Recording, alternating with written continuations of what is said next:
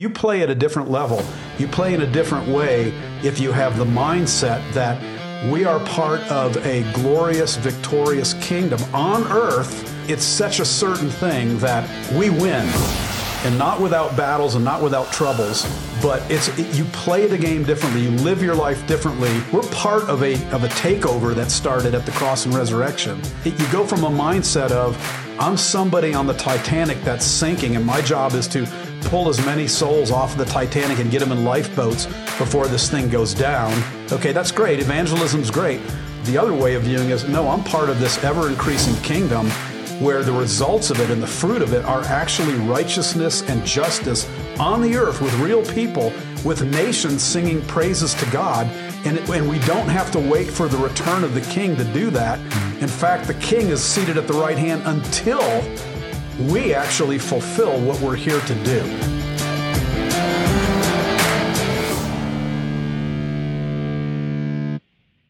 Now, can you picture that? So, Isaiah chapter 9, Isaiah prophesied that when this child comes, when this son is born, he said, From that day forth and forevermore, there will be no end, no end. It'll never stop increasing. There'll be no end to the increase of Jesus' government and his peace.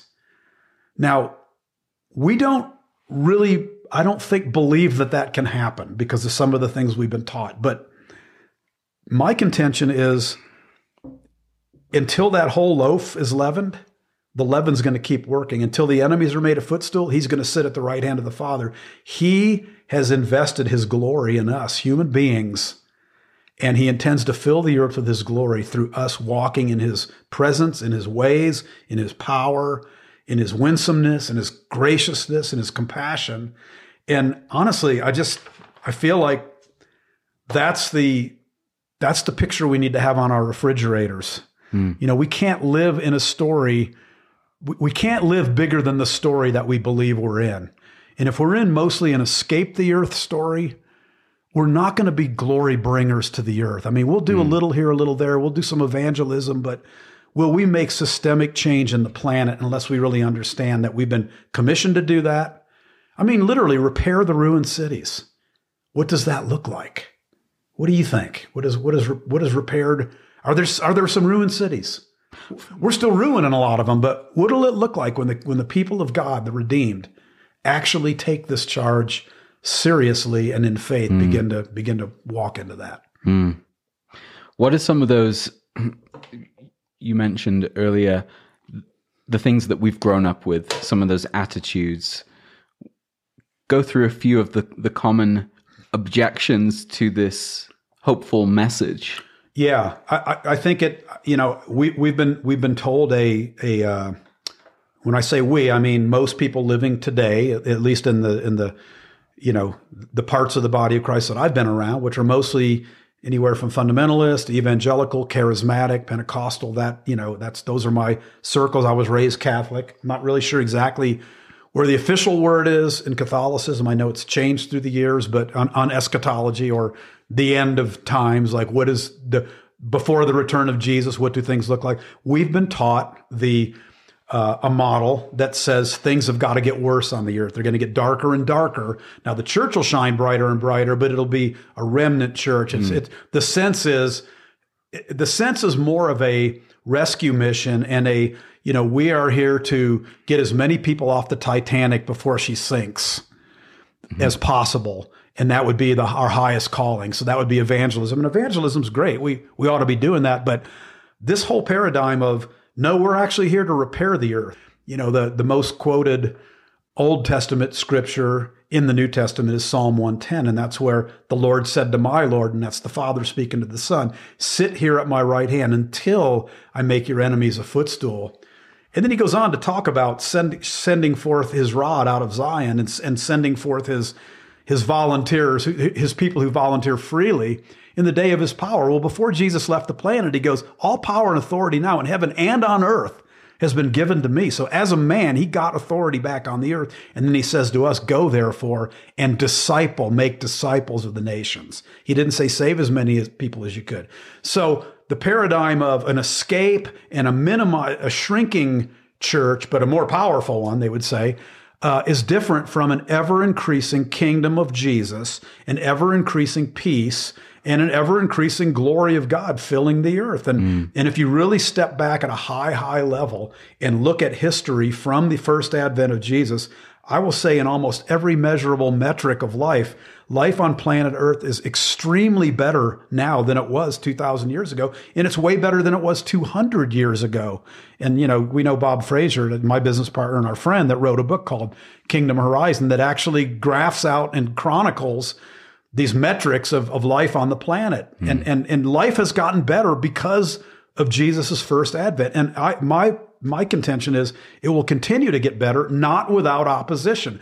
He said, rule in the midst of your enemies. So the enemies are real, right? Mm-hmm. They're all around us.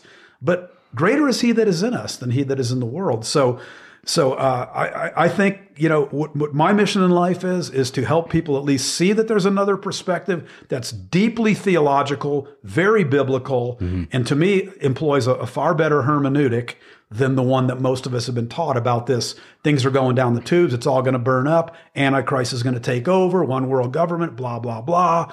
And, you know, the church will be this faithful remnant holding on for dear life.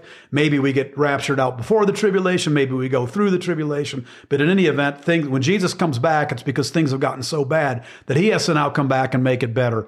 My contention is he's done everything he needs to do and he's invested it in his redeemed people. And we don't need a further upgrade.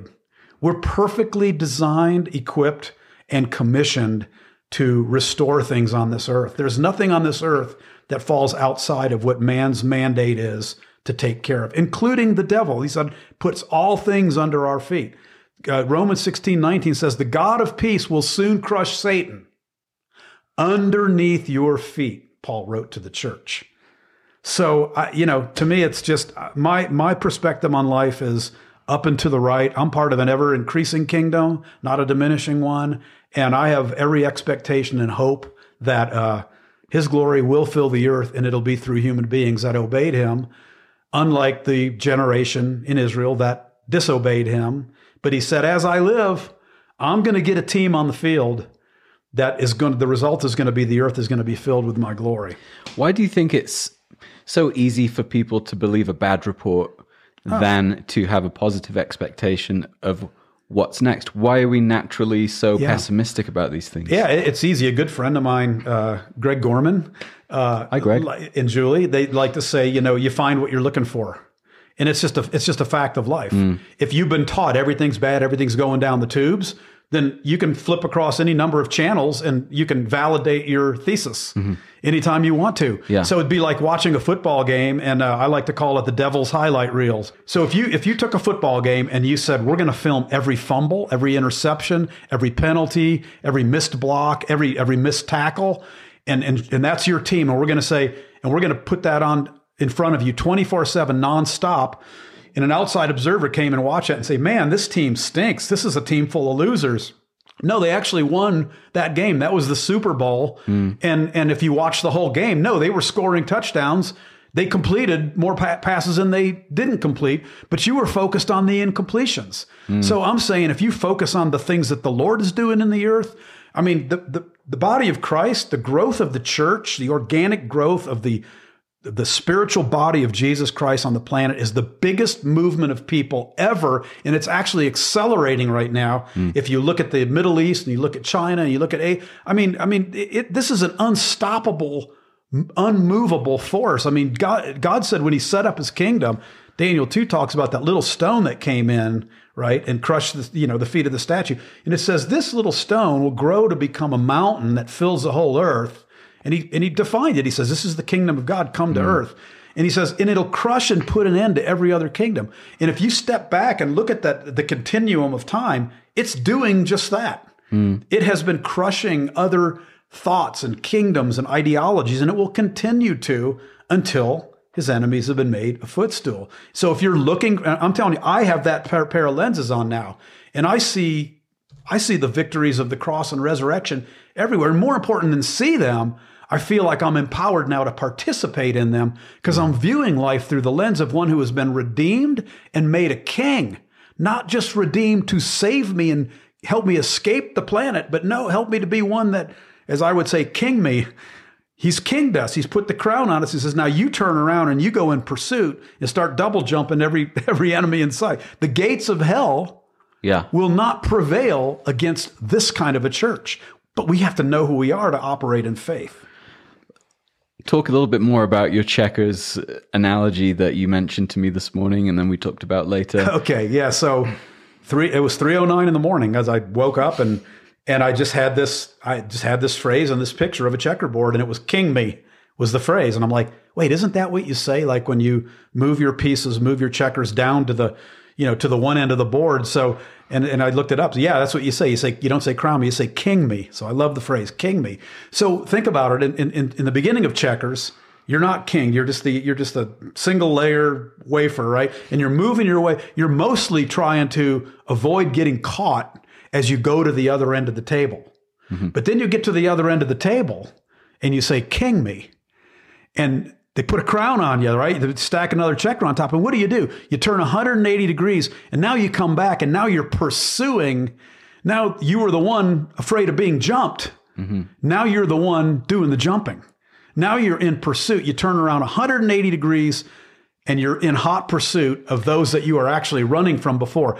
I believe this is a prophetic picture of the time we're in. I, I believe this kingship of all believers is something that's going to be, first of all, it's hidden in plain sight. It's all over scripture. But we have not functioned as kings in charge of the planet. We have functioned as escapees or, or, or, you know, whatever you want to call it, but escaping the getting off the Titanic before it sinks, or just trying to make it to the other side mm. mentality. So or, or hanging around on rooftops. yeah, hanging around on rooftops, hope, hoping the hoping the lifeboat comes by. So um, one one other thing that really was a zinger for me just in the last week or so is that this this this earth being filled with the glory of God before Jesus returns is. Um, I hadn't looked at Isaiah 6 in so long, and I just felt led of the Holy Spirit a couple weeks ago to go look at Isaiah 6 again. And I'm looking at it, and so it's when Isaiah says, you know, uh, in the in the year King Uzziah died, he said, "I saw the Lord high and lifted up, sitting on a throne, high and lifted up. Hmm. Train of his robe, you know, filled the temple with glory.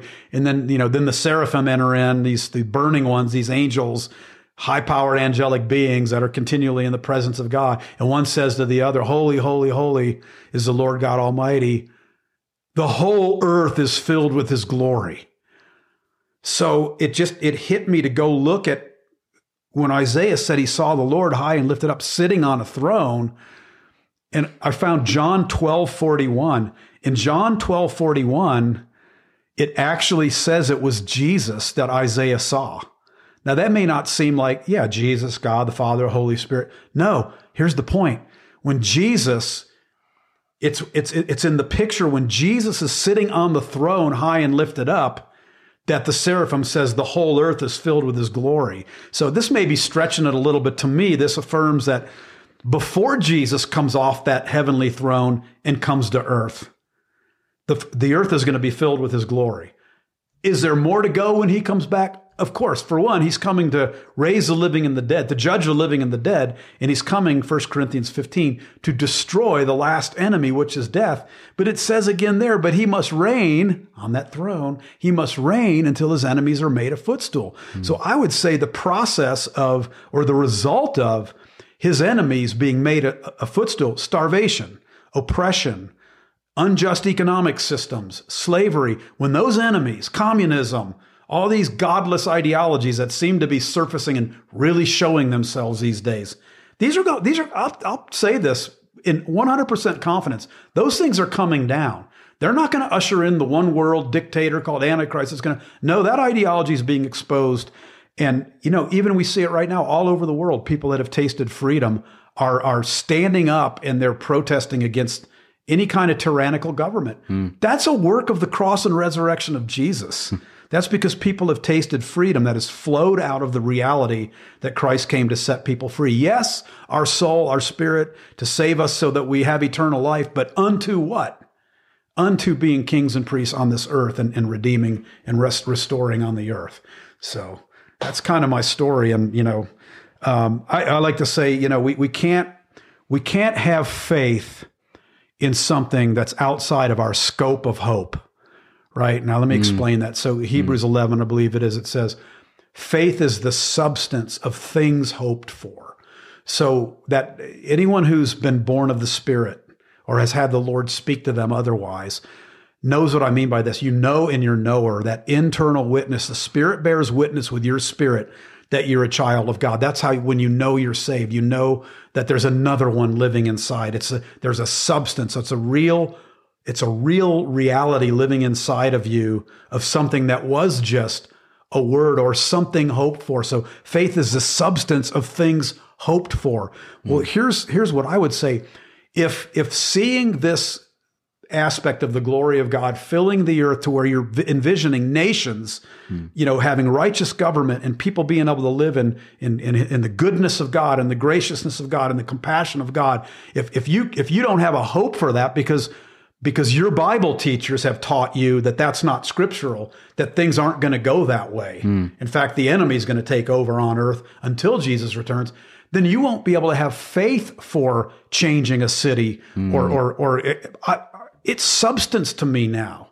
It's been it's been revealed. It's there's a there's a reality. I'm hoping for bigger things. My my ocean of things I can hope for now. And remember, faith is a substance of things hoped for. Mm. But if the thing hoped for isn't in your container, you can't have faith because it's outside. You, you don't even think it's supposed to happen. You think it's outside maybe even of the will of God, but I don't. I believe when Isaiah said the increase of his Jesus's government and peace will not end. It'll never stop increasing. And he said, from this day forth, the day of his, the day he comes to the planet, from that day forth and forevermore. And here's, here's who underwrites it. Way better than Lloyd's in London. Here's what un- underwrites it. The zeal of the Lord of hosts will accomplish this. I believe God is zealous for his people to really understand who we are, that the eyes of our understanding would really be enlightened, that we would know are the riches of the glory of his inheritance that's in us. That's not just a bunch of kids going to heaven when they die. That's his inheritance. Jesus was told, Ask of me, and I'll give you the earth, the nations, you know, the whole world as your inheritance, Jesus. So some of that inheritance is in you and it's in me. Hmm. It's, it's, the, it's us bringing that glory. It's the riches of the glory of his inheritance in us. Do you follow me? Mm-hmm. So we take that into the earth and we bring his goodness, his graciousness, his compassion, and we govern people. When I say we govern people, whoever's called to the positions of, of governmental leadership, if they're not governing under under the within the kingdom mandate, as, as the people of God, as priests of the Most High God and prophets to the culture, we have every place to call them out of those positions. But more importantly, let's raise up sons and daughters to fill those positions. That'll be that'll go through the hoops. That'll get the education. That'll start serving in their homes, and and they'll know nothing but serving in the character of Christ. And by the time they're of the age to be statesmen, which used to be like in your late teens, you know, they'll be put in offices and they'll be the most benevolent, wonderful, wise mm. rulers and leaders that the earth has ever known. Why don't we have a vision for that? I do.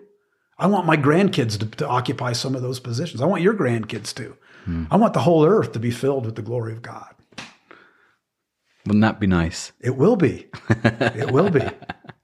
Hey, thanks you guys for listening and sticking with us. Hope you've been inspired, and I hope that more, more importantly, that you'll go on your own quest. You'll open the Word of God and ask the Holy Spirit to lead you into all truth. Thanks, Jim. Thank you.